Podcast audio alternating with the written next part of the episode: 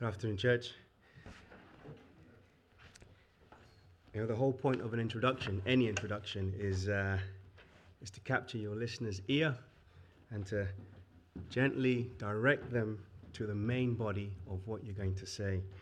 Um, but I think it's possible that the topic of the spiritual gifts is, uh, is an exception to this reality because, uh, for various reasons, and I mean, various reasons, people come to this uh, topic already interested in it. And they come with a raft of questions and thoughts in their mind about it. So I want to just get right into it today. We'll be starting in a little bit with some scriptures that will outline what the spiritual gifts are. I'm going to act as your tour guide today. I'm going to I'm going to be in a tour bus and I'm going to guide you along a route past the gifts. Those will be our sites, okay? I'll be making some comments on each of them. Thank you. And um, for some, we will stop and take in the scenery because there's a little bit to observe. For other gifts, we will drive by a little bit quicker just to get through them because there are quite a few. And others, we will just slow down and just observe a little bit about what it is about. Uh, so, and I'll give you the, the application up front. So, if, you, if you're going to make notes, make a note of three questions that I want you to ask yourself every time we discuss a gift, no matter what the gift is. Ask yourself these three questions. Number one, is this gift evident in my life and service within the church? Is this gift evident in my life and service within the church? You're trying to figure out whether it is something that you have. Okay? Number two, based on my understanding of what this gift is, do I see it being used in my church here in Calvary, Cardiff, and beyond in other churches that you might have visited? Based on my understanding of what this gift is, and you may or may not have it, is it, do I see it being used here in Calvary and in the church at large? Okay, number two. Number three, very important question. If I see this gift being used, is it being used in the way Scripture uses it? If I see this gift being used in this church or elsewhere, is it being used in the way it's used in Scripture? Those are the three questions I'd like for you to lodge in your mind Ask them of each of the gifts as we go past them. Even if you've got to take this home and explore in more detail, always ask yourself those questions. That's the application. Let's pray real briefly and briefly and we'll carry on. Father, we thank you for this day. We thank you for the opportunity to open your word yet again. And in this day, Lord, we come understanding with a desire to understand the gifts that the Holy Spirit has given to the church, Lord their purposes, and uh, how they are to be used within the church, within our own lives, Lord, to build one another up. Father, I pray that we'll receive this with open hearts and minds. Uh, where we need to be challenged, let us be challenged. Where we can accept your word, let us accept your word. Father, uh, uh we just lay ourselves humbly before your word, myself included, Lord, and would you teach us? In Jesus' name we pray. Amen. So before we get into it, a couple of pointers. Firstly, it's widely accepted that the spiritual gifts given by the Holy Spirit generally fall into one of two categories. First one would be the non miraculous gifts. You might want to say it this way the seemingly ordinary gifts. That's one category. The second category would be the sign gifts, the miraculous gifts, okay, the, the seemingly attention grabbing gifts. Those are the two broad categories that gifts fall into. The other thing to note is that Scripture doesn't tell us explicitly how we go about dis- discovering our gifts. What, how do we determine what the gift that we have is? You know, it doesn't say shake a leg, turn around, say kumbaya, I should have bought a Yamaha, and boom, there are three gifts written on the wall for you. There's, that's superstition. That's foolishness, of course. It doesn't do that, right? The God, the Holy Spirit, places in us a unique combination of gifts uh, um, that's suited to us so that we can thrive in church ministry. Okay? And scripture tells us that we, we have them. So the implication is that we can already know them. And practically, they, that usually means they're confirmed to us as we step out and use them in the context of our church. So just bear that in mind. The other thing to bear in mind generally is that all believers, yeah, all believers will have a general ability in variety of gifts. But some people will show a particular strong ability in that gift for it to be considered a gift. Okay? So when you think about um, biblical, uh, uh, the spiritual gifts, think of it more like general abilities in most areas, but strong ability in, in, in a few. I'll give you an example. A lot of people wouldn't dream of standing on a Sunday morning or afternoon and teaching the church, but they're very capable and ought to teach and explain the word to their family and their friends. Yeah, uh, the same goes for evangelism. So you see, we have a general ability and responsibility actually in many great areas, uh, but a strong ability in some. So that said, then let me front load you with some scriptures. We're going to be hopping around a little bit, but let's let's let's go to three key texts and uh, let's look at these texts and what they tell us about the spiritual gifts overall. Put your finger into first First Corinthians chapter 12. Okay?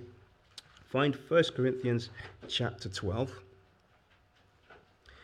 particularly verses 4 to 11. So if you can bookmark that. Once you've got that locked in, because we'll come back to it, find also Romans chapter 12, just one book before. Romans chapter 12, and we'll be looking at verses 4 to 8 there. So 1 Corinthians chapter 12, you want Romans chapter 12, and you also want a short one. We're going to read 1 Peter chapter 4. 1 Peter chapter 4, verse 10. So I'll start. Let's go to the 1 Corinthians 12 passage first. 1 Corinthians chapter 12, verses 4 to 8. I read from the ESV version here says, Now there are varieties of gifts, but the same Spirit, and there are varieties of service, but the same Lord and there are varieties of activities, but it is the same God who empowers them all in everyone. To each is given the manifestation of the Spirit for the common good. For to one is given through the Spirit the utterance of wisdom, and to another the utterance of knowledge according to the same Spirit, to another faith by the same Spirit, to another gifts of healing by the one Spirit, to another the working of miracles, to another prophecy to another the ability to distinguish between spirits, to another various kinds of tongues, to another the interpretation of tongues. All these, verse 11, are empowered by one and the same Spirit who apportions to each one individually as he wills. Stay in 1 Corinthians 12 and just shift your eyes to verse 28 now. Verse 28, Paul continues in this uh, dialogue, he says, and God in and God has appointed in the church first apostles, second prophets, third teachers, then miracles, then gifts of healing, helping, administrating, and various kinds of tongues. Are all apostles? Are all prophets? Are all teachers? Do all work miracles? Do all possess gifts of healing? Do all speak with tongues? Do all interpret? But earnestly desire the higher gifts. So that was from 1 Corinthians 12. Please hop back into Romans chapter 12 and let's see what Romans has to say, what Paul says to the Roman church, to us through this passage here. Romans chapter 12, verses 4 to 8, which David read for us earlier on. We'll recap. For as in one body we have many members, and the members do not all have the same function, so we, though many, are one body in Christ, and individually members one of another. Having gifts that differ according to the grace given to us, let us use them. If prophecy, in proportion to our faith. If service, in our serving. The one who teaches, in his teaching. The one who exhorts, in his exhortation. The one who contributes, in generosity. The one who leads, with zeal. The one who does acts of mercy, with cheerfulness. And lastly, let's hop forward to 1 Peter chapter 4, verse 10. I did say I'm going to front load you with the scripture. So, 1 Peter chapter 4, verse 10, which says, As each has received a gift, use it to serve one another as good stewards of God's varied grace. 11. Whoever speaks as one speaks, oracles of God. Whoever serves as one serves by the strength that God supplies, in order that in everything God may be glorified through Jesus Christ. To him belong glory and dominion forever and ever. Amen. A lot of scripture there, but right off the bat, right off the bat, we can know some very important facts. Fact number one is that the source, and I'll just make the statements here the source of the spiritual gifts is the Holy Spirit Himself, right? That's the source of the Holy Spirit. 1 Corinthians 12 11 told us that. Second fact each and every believer possesses a gift. Peter told us that. Each and every believer possesses a gift, no one missing. Third fact believers have different gifts that perform different functions. We don't have the same things that do the same things. We have different gifts that perform different functions. Romans 12 tells us that, chapter 4. Now, here's the general purpose of the gifts. If you were to wrap them all up in, as one, you know, what are the purposes, the purposes of the spiritual gifts? For the common good. The benefits are for us all. For us all. It's for the edification of the church. Now, we can throw this term around quite loosely edification, edify, edify. I looked it up to see what it actually means, and it, the Merriam Webster uh, dictionary online says it means to instruct and improve, especially in moral and religious knowledge. It's very interesting. So I think for us, we would say that edification means that the, the body of Christ improves in its moral obedience to God and the knowledge of God. That's what edification is. So that's the purpose of the gifts. And lastly, the purpose of the gifts simply to serve one another. For, for me to serve you through what I do, for you to serve me through what you do. So, if you were to list these individually, now from just 1 Corinthians 12, you'd get a whopping 14 gifts. From Romans 12, there's another seven. I wouldn't call this list exhaustive, really, because 1 Corinthians 12, 4 tells us that there are a variety of gifts, there are a variety of activities, a variety, varieties of service. So you can split them out. So, and there are also some gifts that cross over in the passages. For example, prophecy, it appears a couple of times.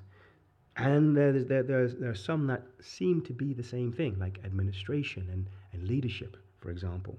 So what I'm going to do is I'm just going to, before we get on our tour bus, okay, I'm going to combine a bunch of them and we're going to talk very quickly through 12 non-miraculous gifts and three miraculous gifts. Okay? Remember those three questions.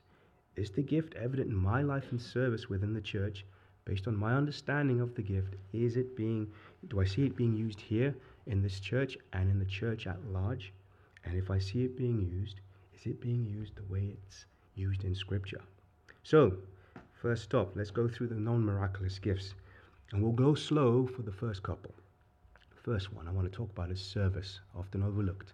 Service, the gift of service. Now, we said that one of the purposes for all believers who all have gifts is to use them to serve one another. So, why is this one singled out? Well, because a strong ability, remember we talked about strong ability, a strong ability in service is, um, is reflected in that individual's commitment and their willingness to put themselves out there for others. They're the first one to rise to the challenge. You know, they're the one that's always there working for the body of, of Christ in physical uh, ministry, such as serving food and, and performing maintenance.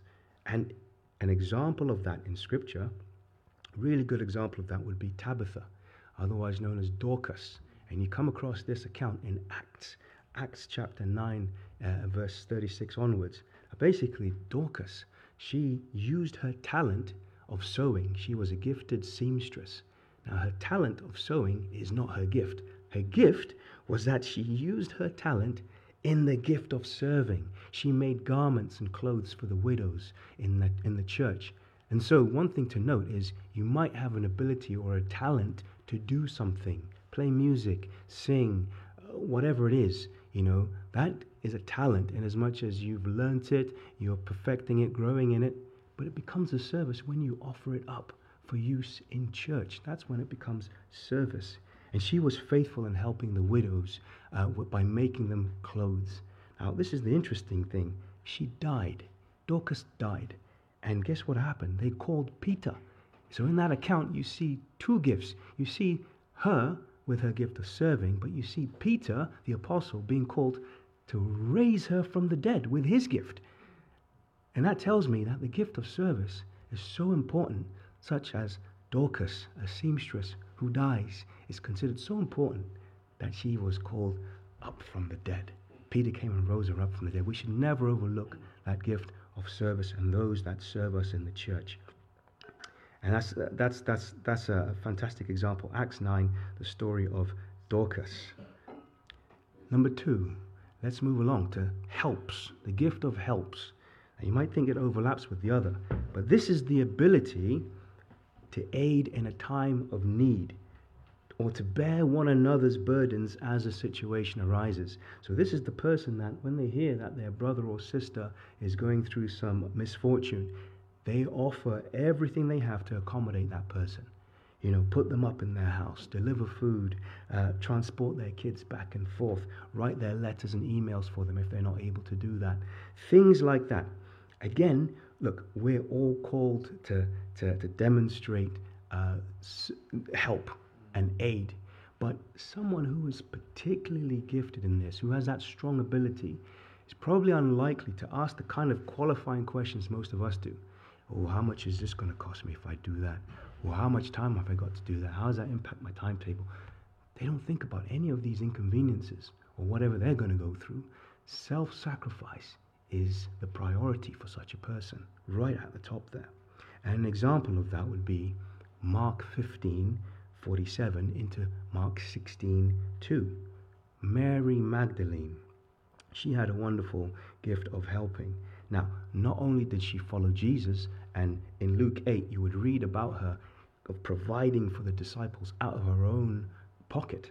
But in this account, Mark 15 47, Mary, she's known for many things, but she's probably best known for being the first to see Jesus after his resurrection.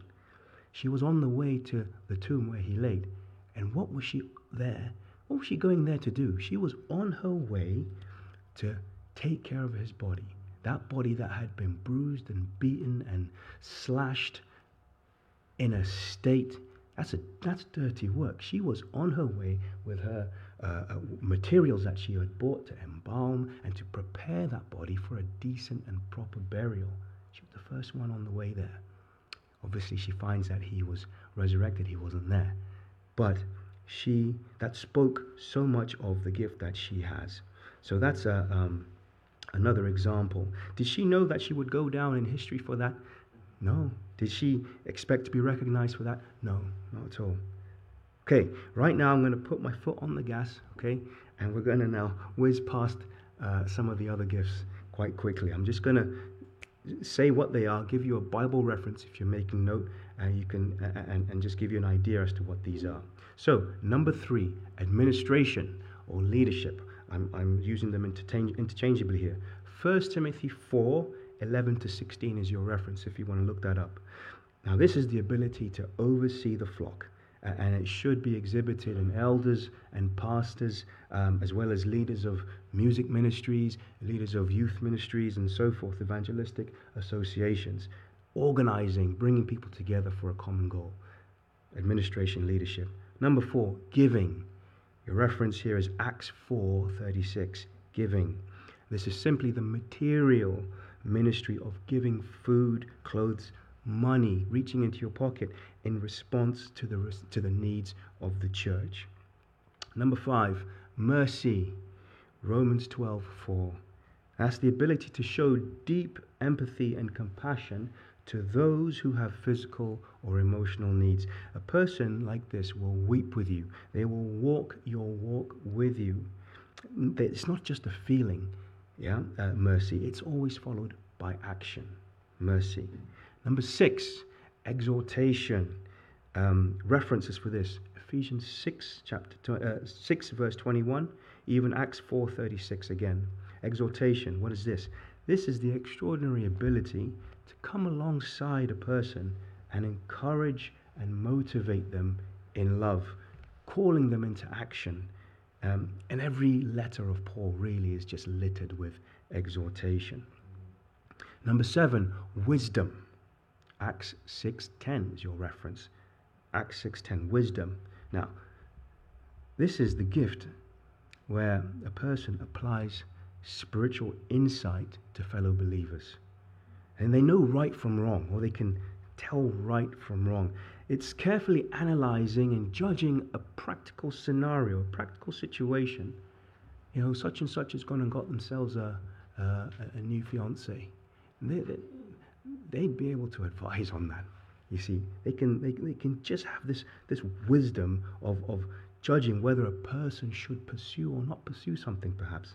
And they draw out the implications of the actions or the lack of taking action. Wisdom. Discernment, number eight. And your reference is Acts 13, 8 to 10. Discernment. Now, you might think this overlaps with wisdom, uh, and perhaps it does, but, but really, when you look into that, in, into Scripture, you'll see that discernment is referring to the strong ability to be able to distinguish between truth and error. Not just what's right and wrong, but truth and error. And I'll tell you what, this is a gift that serves as a protection for the church, especially on theological matters. Yeah, where we can say something is heretical and something is not. That's discernment. Number nine, knowledge. Acts 18:26. Knowledge. Now this isn't the Lord told me to tell you in a word of knowledge that X, Y, and Z and whatever. It's, it's not really that. This knowledge, it's an understanding of the facts of Scripture accurately. It's from the human perspective, it's the ability to know the truths of Scripture both broadly and deeply. Now, and it's often reflected in things like scholarship. If anyone here has read something like a commentary or a, a book that explains some aspect of the Bible in a deeper sense, you are benefiting from the gift of knowledge that God has given to that author. Okay? So we're very thankful for knowledge. 10. Teaching. Teaching. Acts 17 1 to 3. The ability to explain the Word of God and help hearers to understand the scriptures as the author intended. Teacher will take something complex and break it down. They can also take something simple and draw great applications from it. Teaching. 11. Right. I'm going to slow down a little bit on this one because faith is this gift. Faith. And the gift of faith can be misunderstood because we're all called to have faith. In fact, we all have faith right? So why is, again, why is this one singled out? Well, this gift is a strong ability, a consistent enabling faith that truly believes God in the face of overwhelming obstacles, in the face of impossibilities. It believes God for great things despite the odds.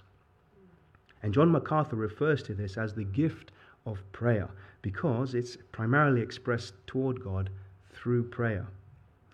Now, the person that has this gift is a living example of what rock solid faith and trusting in the Lord looks like. It's a wonderful example to their brothers and sisters in the church, some of whom may be weaker in faith and more prone to doubt. Do you see? So this, this brother or sister might not realize it, but they're serving those who might look to them to imitate them so that God may be glorified in their own situations, which otherwise might be full of a bit of doubt, you see. So, the gift of faith. Now, where in the New Testament can we get examples of faith? You only need to turn to Hebrew, that entire chapter of number 11 is the Hebrew, the Bible's hall of faith. And I know it's mainly Old Testament saints that are listed there, but these people have all demonstrated unwavering faith in God's word at seemingly impossible odds. Look at Noah, for example, referenced in Hebrews 11 7. Do you know for 120 years Noah was building that ark? God had told him that he's going to bring a flood destroy everything. And for 120 years, there's Noah getting older and older, building this ark, being derided, being ridiculed by all those around him. Meanwhile, he's trying to preach to them. But what kept him going? This is an example of trusting, a strong ability to trust in the Word of God, and that growing obedience in doing that. It's simple to say trust in the Lord, but it's very difficult sometimes to trust in the Word of God. And Noah exhibited that. He's an example of trusting in the Word of God. Faith. Next one prophecy. Number 12. So, this is the last of our non miraculous gifts prophecy. Now, I'm going to stop here for a minute and take in the scene, okay? Prophecy, at its most basic definition, is a message from God. Message from God. So to prophesy is to proclaim a message from God. And so the one who does this, therefore, is called a what? A prophet. Yeah? Now, although we think foretelling is, is often associated with prophecy, actually revealing the future is not always a necessary element of prophecy. Because prophecy, the word also means to tell forth, to declare, to proclaim, you know, call out something that's already there.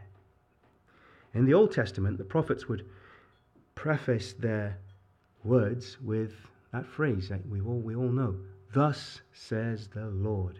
Or this is what the Lord says in different translations. For example, Exodus chapter 8, verse 1. Then the Lord said to Moses, Go to Pharaoh and say to him, Thus says the Lord, let my people go so that they may serve me. Moses was to deliver that verbatim. Thus says the Lord. The point is, God made, you know, He communicated something to the prophets, and they in turn spoke directly for Him to others. Now, I won't read it now, but a reference Deuteronomy chapter 13, verses 1 and 2. According to the first few verses of Deuteronomy 13, there are two signs of a true prophet. One is that he must never direct people to follow other gods. Secondly, whenever that prophet speaks of something that's going to happen in the future, it will happen. There's a 100% hit rate without fail. If the prophet promotes the worship of false gods, if whatever they've proclaimed to happen does not happen, he is deemed a false prophet. That's how prophets are judged in the Old Testament and their prophecies. And the New Testament, John the Baptist, and he's often referred to, you know, affectionately as the, the last of the Old Testament prophets. He came and he proclaimed the kingdom of God. He wasn't actually proclaiming something that is yet to, to happen. He said the kingdom of God and the Messiah, and he identified Jesus, this Jesus here, the Messiah is here. He was declaring something that was already happening and, ha- and had happened.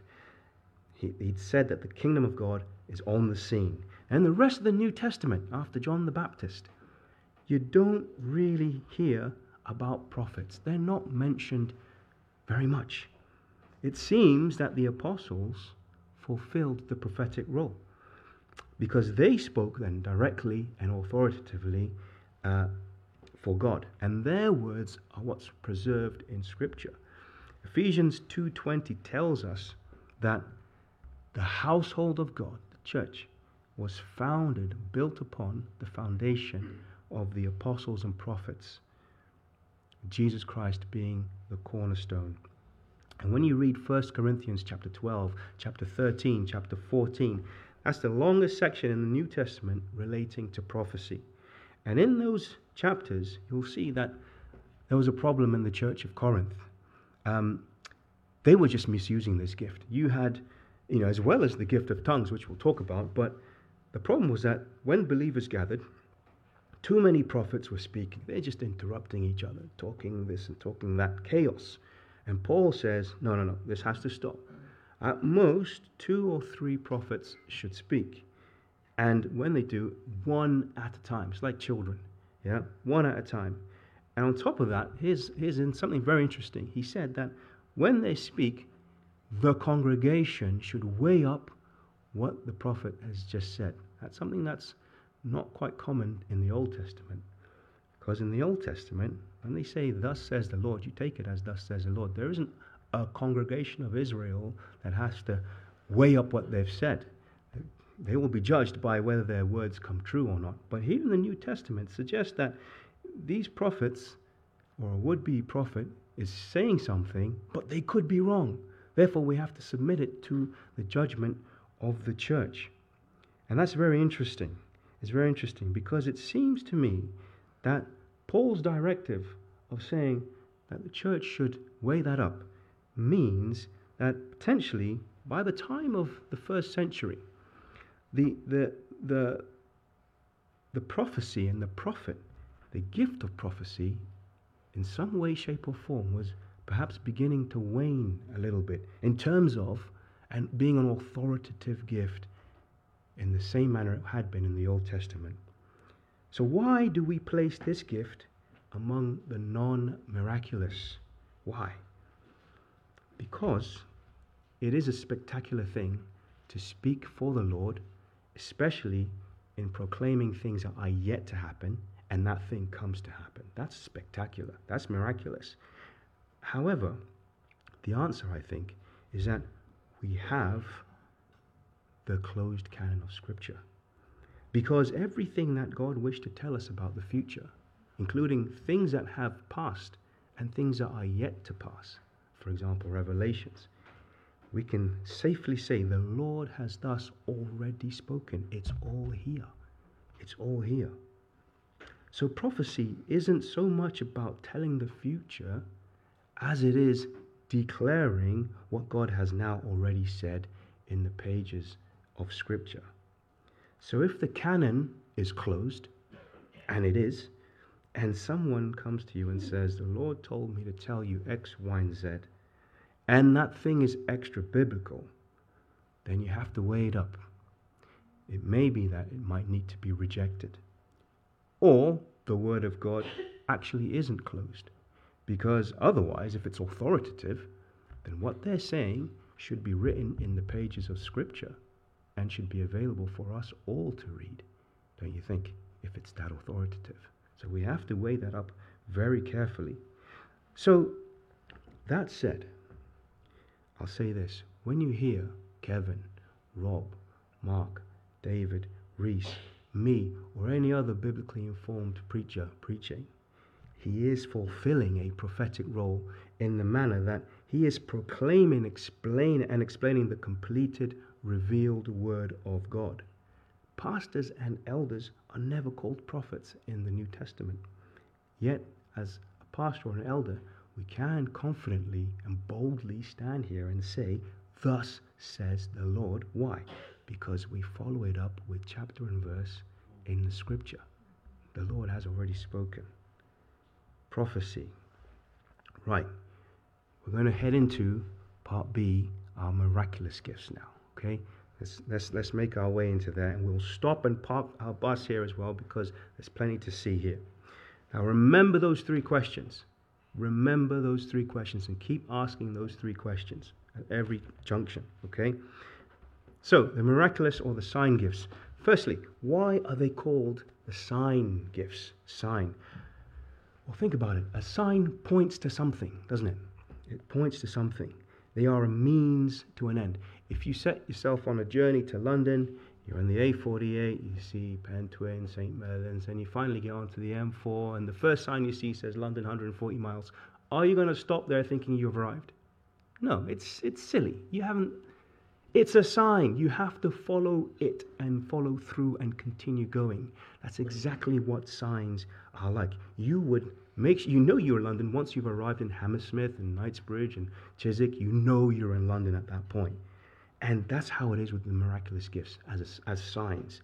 They're designed to draw attention not to the sign itself, yeah, or the, the wondrous act itself, but to the person doing them and more so to the point that they're making. You have to follow it through. and see where it's pointing to. So, the first one, miracles, then, let's talk about that. This is the ability to perform wonders and signs, a supernatural disruption to the natural order, if, if you like.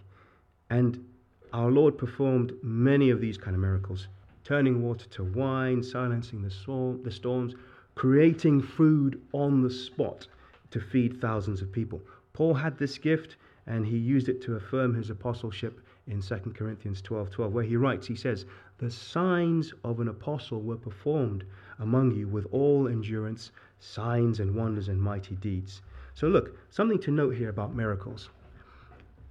A miracle to us is supernatural, it's, it's, it's outside of what our reality is. We're so used to seeing decay, death, decline, illness, moral corruption. And so when we see a miracle, we call it a miracle. It's supernatural. But in reality, think about this.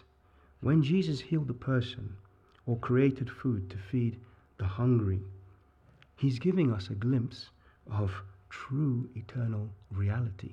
He's giving us a glimpse of what that's supposed to look like.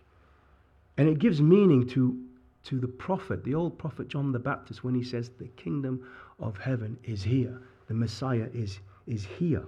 Because look, if it wasn't for the problem of sin, we're not supposed to be hungry. It wasn't for the problem of sin, we're not supposed to be corrupt.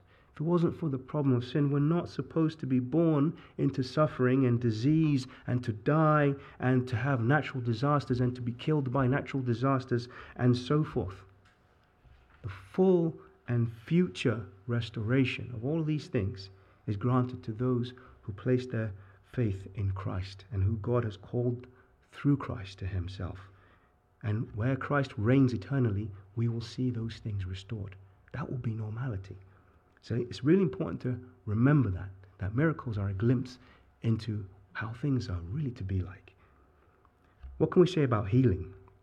Now, if you break your leg and it's put in a cast and it takes six weeks to get better, you'd say it's healed.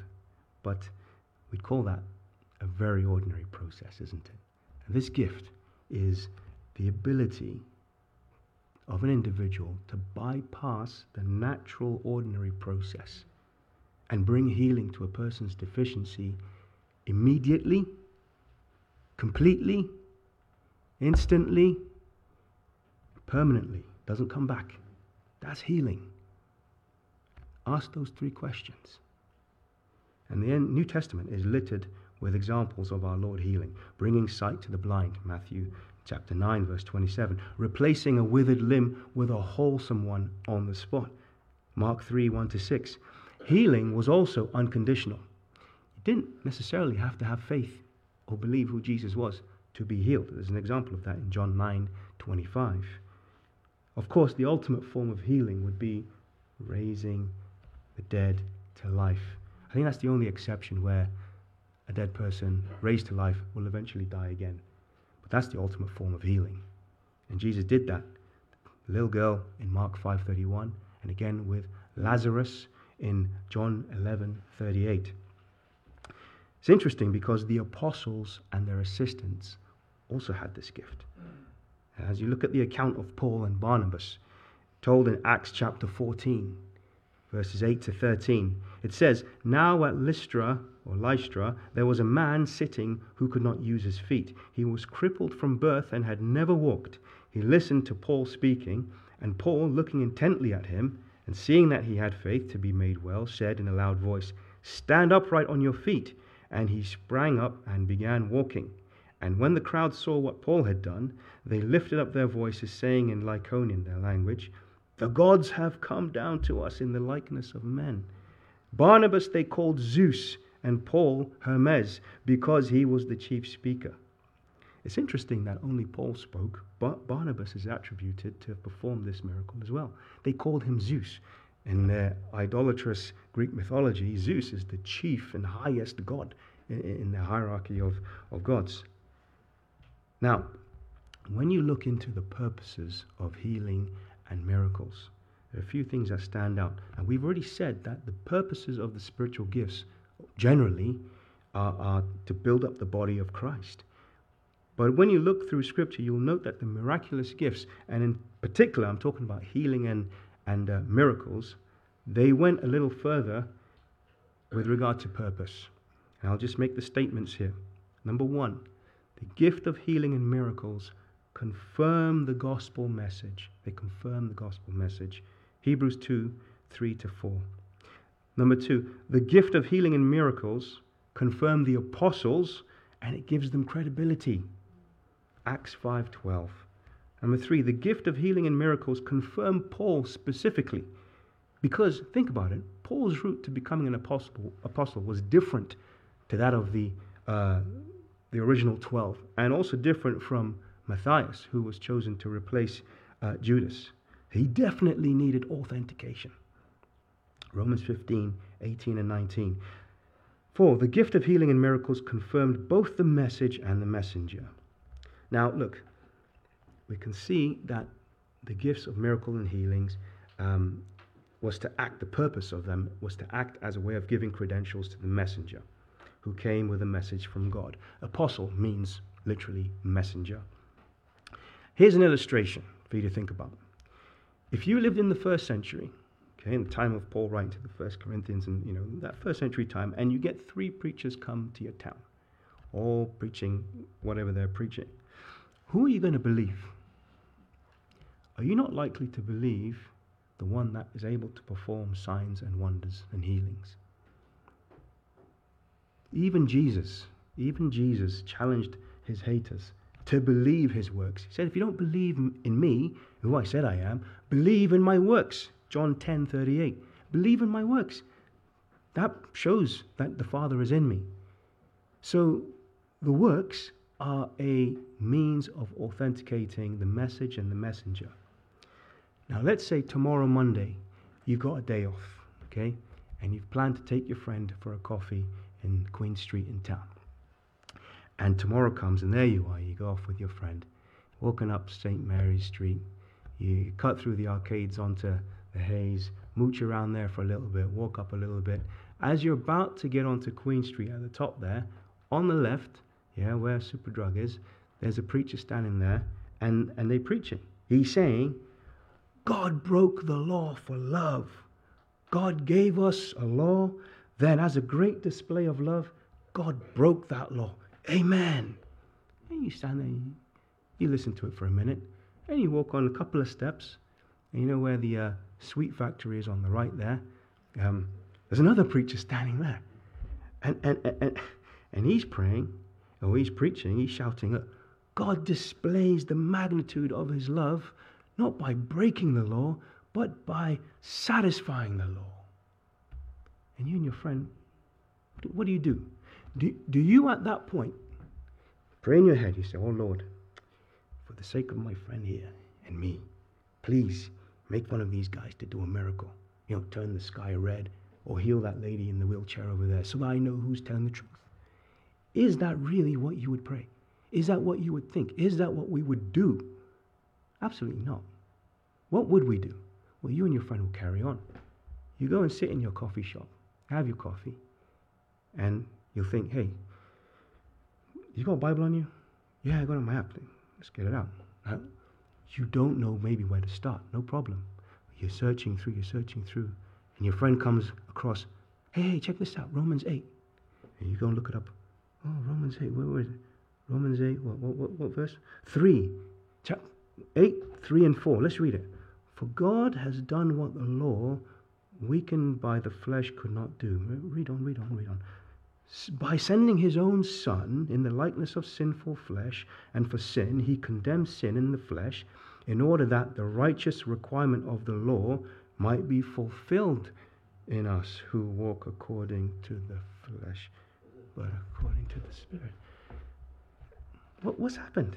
Immediately, you know, as you think about that, God sent his Son to die on the cross fulfilled the law so that he might look upon us who walk in his spirit as the law fulfilled in us as well. That's justification. Immediately you know that the first preacher you heard is talking absolute tosh. It's foolishness. That's what you need to do. And that's what you would do You, you see what happened there? The message doesn't need a miracle to be verified, it, it, nor did the messenger. The plain and truthful revealed word of God was sufficient 100%. So, okay, look, the word of God alone is sufficient to verify the message and the messenger. But what about the apostles and their assistants who did these miracles? And what's surfacing here is we might be asking, who can be an apostle? Can I be an apostle and do miracles to have that gift? Can I be, can I be an apostle? That's a very important question. Very important question. And I think there are certain biblical criteria to consider, at least three. First criteria is that to be an apostle, you're actually endowed with the gift to be able to heal and do miracles. It's like part of the deal. Before Jesus ascended to heaven, he promised his apostles in Acts 1 8. And the apostles that were present there at the time were all but Judas, of course. Okay? And he promised them that they would receive power in order for them to do the trailblazing work of spreading the gospel. I'm going to turn and read that to you. Acts chapter 1, verse 8. It says here, But you will receive power when the Holy Spirit has come upon you, and you will be my witnesses in Jerusalem and in all Judea and Samaria and to the end of the earth. So, an apostle received power, okay? And it was manifested, as we see now in Acts 2, the arrival of that power, the Holy Spirit. And from then on, you see in Acts the apostles doing all kinds of wonders and signs and miracles commensurate with exactly what they had been promised the power that they'd, been, that they'd received. Number two, you might say, well, how else could one be an apostle? Can, can, I, can, I, can I sign up to be an apostle? Well, an apostle was chosen personally by Christ himself. Chosen personally by Christ himself. Matthew 10 1 says that, and he, Jesus, called unto him, called to himself, the twelve. That's all Matthew says. The other Gospels explain a little bit more detail. Now, you might say, Paul, was he chosen personally by Christ? Yes, he was. He was chosen. In Acts chapter 9, he met the risen Christ, and he was called by the risen Christ. What about Matthias? Okay, he might be considered an exception because he was chosen by Lot, you know, casting of dice to decide whether he'd be an apostle. It was between him and another chap called Barsabbas.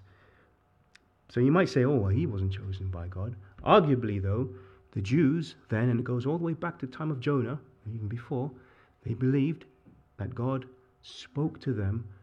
You know, they, they would know the will of God through the casting of lots, casting of, of, of dice. And Hebrews tells us, Hebrews 1 tells us that, you know, in previous times, God spoke in many ways, including that. But now he speaks through his son. But even if you don't take that, the third and probably the, the nail in the coffin criteria for any would be apostle who wants to do miracles is this.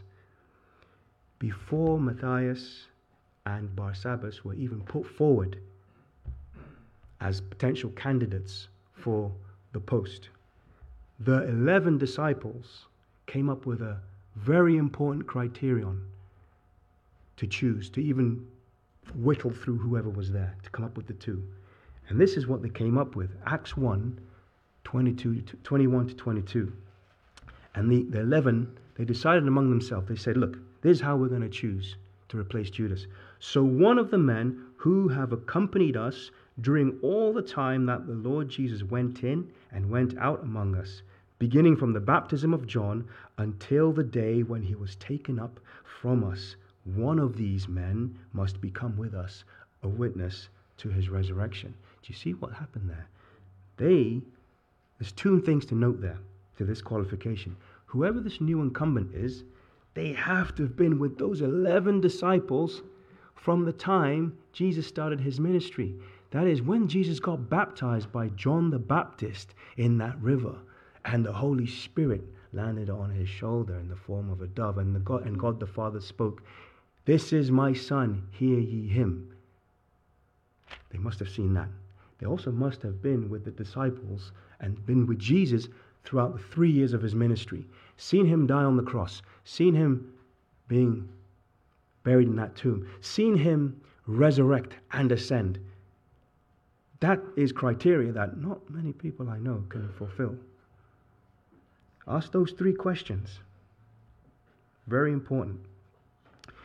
Something is very interesting as well. Did you notice that only Judas Iscariot was ever replaced as an apostle? Only Judas. There is no evidence anywhere in the New Testament that another apostle was ever replaced. Most of them were persecuted and died horrible deaths, apart from John, who was exiled later in his life to uh, the island of Patmos, and he died at a grand old age. Um, uh, can't remember how old he was, probably in his 90s, I think, but he, he was old. He was the exception. Everyone else died. And you don't see them being replaced. You also don't see the apostles trying to expand the office. They didn't sit there and say, hey, you know, Jesus had 12, now he's gone. Hmm, Judas is not here. Do you know what? Let's get 50 guys. Yeah? Let's get 100 guys. It's not apostle uh, incorporated or anything like that. Do you see? You don't see that happening. You never see that happening. So that means Judas was self eliminated. He was replaced to restore that post back to the original 12 the number desired by their maker and their master. And from there, they never replaced anyone. When one died, one died. The next died, he died. And with him, whatever he had. So when you read in Ephesians chapter 4, 11 and 12, you read, Paul says that God gives the gift of certain posts offices. He gave the gift of apostles, gave the gift of prophets before them. He gave the gift of evangelists, shepherds, teachers. When you see that, you need to look at that in the timeline, in the biblical timeline, so that you would say, Amen. Thank you, Lord, that you gave the apostles and that they did their work miraculously and faithfully, and the prophets before them. Amen. That they did their work miraculously and faithfully to lay the foundation of the church. How many times do you lay a foundation? Once. If you have to lay a foundation twice or three times, there's a problem with your building skills, right? They laid the foundation once. Now your prayer might continue. Father God, continue to use us, evangelists, shepherds, teachers, to declare your written and uh, your written word and to apply your written word so that we can complete this magnificent relay in strength and power. It's so important. So if you go back to your Queen Street illustration, then, those preachers, they didn't do a miracle to verify themselves. They didn't do a miracle to verify their, their message. Uh, why? Not even the true one, because God's word verified them for us. Yeah, it's like a double edged sword, it cuts and divides false from error, uh, false from the true. But even the true, the true preacher wouldn't have been able to necessarily have done a miracle because he wasn't and couldn't be an apostle. Think about those three questions on this particular gift. Now, someone might say, look, hang on a second, hang on, hang on. If in the New Testament the apostles took the mantle from the Old Testament prophets, and the apostles are the ones that were gifted to heal and do miracles. And the apostles were never replaced when they died. Then are you saying that God doesn't do miracles and healing now? You're putting God in a box. Be very, very careful. Ooh, leaning too much. That's a very important question. It's a very valid question. And we have to think about that. No, we're not saying that God doesn't do miracles, that God doesn't heal. God can heal and do miracles whenever He pleases. God, here's the thing God alone is the miracle maker and healer. He has chosen to use people, right, to do that on His behalf at times. These people would have repeatedly do verifiable acts of wonders. And then you have God who came in the flesh and did these on earth himself. And then through prayer and faith and confession of sin, as it says to us in James 5:13, when we call upon him, he does indeed heal. He does. What I'm saying is, look, it doesn't seem that specific people in specific offices are empowered with that specific gift to do those specific kinds of things right now. And never forget, by the way, every day when a person, a sinner, is saved, when they now hate the sin that they once loved and is given new life, what do you call that if it is not an act of God Himself? That is a miracle. There are miracles happening off the charts right now. Now, about putting God in a box, then, very important thing that we also need to understand. Well, of course, that's not possible. Okay? It's a logical fallacy, it's poor reasoning. How can the creature control the creator? We've said God alone is the miracle maker, the healer. And guess what? That means he's usually doing these miracles all alone. Do you know, look, imagine, imagine if they invented a human miracle detector, okay? A nice little device that beeps every time it detects a flurry of miraculous activity done through the hands of humans. Okay? Let's say Johan, my son, saves up his money, sells his Switch and all the little things that he likes, and buys his old daddy one of these devices for Christmas. All right? Thank you, son. I'll be very happy. Here's me standing there. Johan, how do you turn it on, mate? There's an on button behind. Okay, so I've turned it on. And what am I going to do? I'm going to apply it to the biblical timeline. I'm going to see how it beeps, if this thing works. So here I am. Flick back there. Let's go back here. Genesis. Get back into Genesis. And I stick my beeper on there, my detector. Turn it on. Silence. Well, creation's a miracle. Silence. Hmm. Thinking, yo, it doesn't work. But, Dad, it's a human miracle detector. Those are God's miracles. That's why it's silent. Sodomites are blinded. Lot's wife turns to salt. Abraham and Isaac have a son. Impossible. She is 90 and had been barren all her life. Miracle, but it's not beeping. It will start beeping when you're deep in Exodus. Moses, okay, beep, beep, beep, beep. There you go. It's going. It's going. Moses, Joshua, it's going. It's going. Beeping. Silence for a bit. And you get to First Kings. Beeps again. Elijah. Elisha is beeping. Silence for a bit. Prophets? Isaiah, one beep, one. Silence for hundreds and thousands of years. Silence, silence, silence. You get to the New Testament, it's gone off their charts. Jesus on the scene. It's beeping like crazy. The God man is there. It's beeping, beeping. Silence for a little bit. Acts of the Apostles. Beeps. Lots of beeps. Epistles. Revelation. That, that whole revelation is a miracle. Quiet.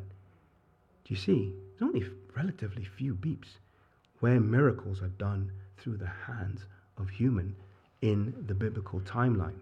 So the conclusion to me is not that we're putting God in a box. Actually, it looks like God puts man in a box. Think about it for a minute. He is the miracle maker, the healer. He alone does miracles. You need to get a different detector if you want to get more beeps. Go and buy the God alone detector and start from then. Genesis will start going nuts all the way through to Revelation. you right? It, it sounds silly, but it's true. It's true. God does alone, He alone does the miracles. And He's put man in a box. Every now and then He'll open the box and say, okay, run out a little bit, go and do a couple miracles on my behalf. Uh, come back in, that's enough. Wait a bit, okay, Joshua, you go, your turn, come back, and so forth. Do you see? So that's not to deny miracles or to put God in a box. That's to have a high view of God, for he alone is worthy of all praise, full stop. Why are we so desperate to praise man for what God is doing? I couldn't care less. So, the tour bus arrives at the last site for the day gift of tongues, and I'm going to be very brief. This is the third miraculous sign gift. Okay, we'll stop here, but I will be brief because a lot of what we said about miracles and healing can be applicable to this, but there are some differences. First and probably most important, though, is this What is the gift of tongues? What is it? The Greek word translates tongues literally as languages. Literally, it's languages. It's nothing mysterious, it's languages. Now, why is it a miraculous gift? I mean, I could stand here and speak to you in Twi, in my language from Ghana, and you won't understand. And that's not a gift. That's because I've had to learn it. I would have been hearing it all my life. This is a gift because the person that's been given this gift is speaking in a language unknown to himself, which he's never had to learn. That's the miraculous bit of it. It's like just it was downloaded directly into you. Imagine that. That's the gift element of it. You never had to learn it. Acts 2, verses 1 to 11, the whole account of Pentecost is spectacular. Uh, uh, and it tells us about how the Holy Spirit descended upon the apostles and, and some of their assistants there, and, and they were speaking in tongues, in languages. The first thing is it's a language, okay? And it also had to be accompanied by the gift of interpretation. 1 Corinthians 14, 27 and 28 will tell you that.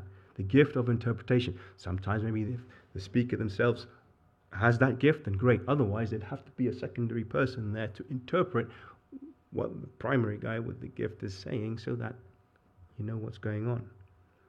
And when in Acts chapter 2, I, just to save time, I'm not going to read the whole thing, but when you can, you can still turn there, I'll make a quick reference to something.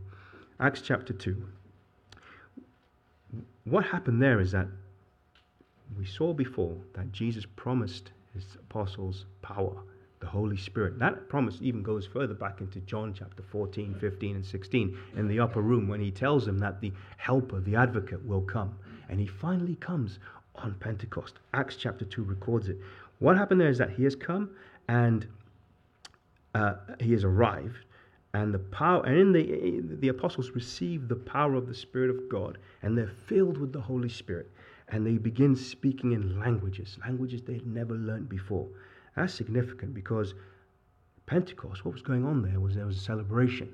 They're celebrating uh, uh, the Feast of, of, of, Weeks. It's an Old Testament um, celebration. It's an occurrence that happens 50 days, uh, in this case, was the seventh Sunday after Christ's resurrection.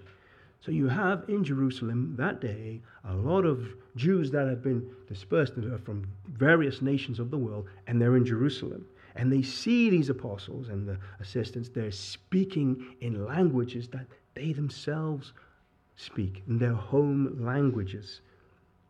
And we know it's human languages because in verses 5 onwards, it says, Devout men, Jews from every nation under heaven, were there in Jerusalem, and they were bewildered when they saw these Galileans speaking in different languages, not least languages from their own countries. Uh, and in verse 11, they understood. And it said, we hear them telling in our own tongues the mighty works of God. This single event marks the birth of the church. It, it, it is accompanied by the gift of tongues to the apostles. We said this before, they are to be the trailblazers in taking the gospel, starting from Jerusalem and working in concentric circles, Judea, Samaria, to the uttermost parts of the earth. This gift, the ability to speak a human language that you've never learned and likely don't understand unless you've been given the gift of interpretation, was such an important gift for that ministry. Starting there in Jerusalem, where there were so many foreigners there. Wouldn't that gift of sudden language, the gift of sudden language, wouldn't that be necessary? It would. And so that's what the gift of tongues is. And that is its spectacular entrance into the biblical timeline. I'm going to briefly look at its use in the church and then we'll wrap it up. 1 Corinthians chapter 14, 27 to 28 and also 40. Look, we've mentioned already that the Corinthian church had a problem with orderliness in their worship. It was people prophesying, it was people, you know, speaking languages, uh, getting in the way of one another. And so Paul, uh, it was just a cacophony of noise, and, and Paul had to regulate that. It, there's no benefit to anyone when, that is happening, okay? doesn't benefit the insiders. No one understands what's being said. Doesn't, doesn't benefit any outsiders, even if they should understand the language is being spoken. Doesn't benefit them. Why? Because they'll just see some crazy people out of control. Now, according to the Apostle Paul, and in agreement with the tongues as described in Acts, he says, speaking in tongues is valuable to the one hearing God's messages in his or own, her own languages uh, but it's useless to everyone else unless it is interpreted or translated. So, you know, and here's, here's Paul's own conclusion, his own conclusion regarding tongues that were not interpreted. And you'll see this in 1 Corinthians 14 19. Paul himself says, But in the church, I would rather speak five intelligible words to instruct others than 10,000 words in a tongue. In other words, I'd speak five words in a language people understand than 10,000 in a language that they don't understand. Look, Scripture does not conclusively assert that the gift of speaking in tongues has ceased. And here I've used that word for the first time now. It doesn't say that it's, it has ceased. At the same time, think about this. If the biblical gift of speaking in tongues were active in church today, it would be performed in agreement with Scripture. It would be real and intelligible language. 1 Corinthians 14:10. It would be for the purpose of communicating God's word with a person of another language. Acts 2 6 to 12. It would be exercised in church in agreement with the command that God gave through Paul. If anyone speaks in a tongue, two or at most three should speak, one at a time, and someone must interpret. If there is no interpreter, the speaker should keep quiet in the church and speak to himself and God. 1 Corinthians chapter 14, 27 and 28. I really urge you to read 1 Corinthians 12, 13 and 14 tonight. If it were in the church now, it would be in accordance with 1 Corinthians 14:33, which says, for God is not the author of confusion, but of peace, as in all churches of the saints. How do we wrap this up? God can definitely give a person the gift of speaking in tongues to enable him or her to communicate with a person who speaks another language. Absolutely, he can. The Holy Spirit is sovereign in how he distributes the spiritual gifts. We saw that in 1 Corinthians 12, right at the beginning. Just how imagine how productive, how much more productive rather, missionaries would be if they didn't have to go to language school. And They're just able to instantly speak to the people in their language. But when we ask those three questions, what's our answer? When you survey the Christian landscape today, are the majority of believers who claim to practice the gift of speaking in tongues, are they doing it in agreement with the scriptures that we've talked about? I came from that background myself. I grew up in that background. Many of you would have maybe have done that as well. Know that experience where you were taught, repeat after me. This is how you speak in tongues. Wait, hang on a second. I have to repeat after someone, where's the gift element? I, I didn't know how to articulate or understand these things for a long time. Until I first sat under a teaching that explained all this to me. Look, I hope I've helped someone today. Take with you those three questions about spiritual gifts. Let me give you a fourth and very final one, and I'll call the team to, to play. Here's a final question. Ask yourself this Do I hold and cherish a high enough view of God the Holy Spirit?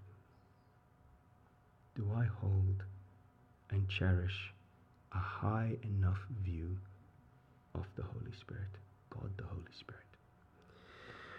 Father God, we thank you for your word. Thank you for this day. We thank you for your teaching. Hard to hear in many areas, Lord. I myself know what it's like to unlearn many things and to accept what the plain, revealed, written word of God says. Father, I pray that you impress it on our hearts.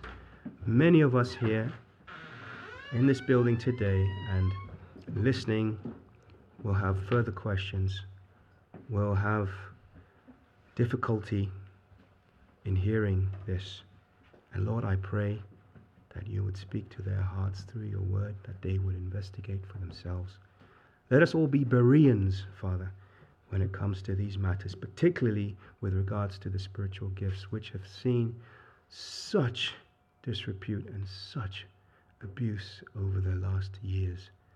Father, bring clarity as to what they are, how you wish for us to use them, how you've endowed us with them, who has them, and let us serve one another faithfully, powerfully in our gifts, that your church might be a witness to this world, a powerful witness to this world, and that your church would grow in its moral obedience to Scripture and its holiness and likeness to your Son, Jesus Christ. We thank you, Holy Spirit, for working in us.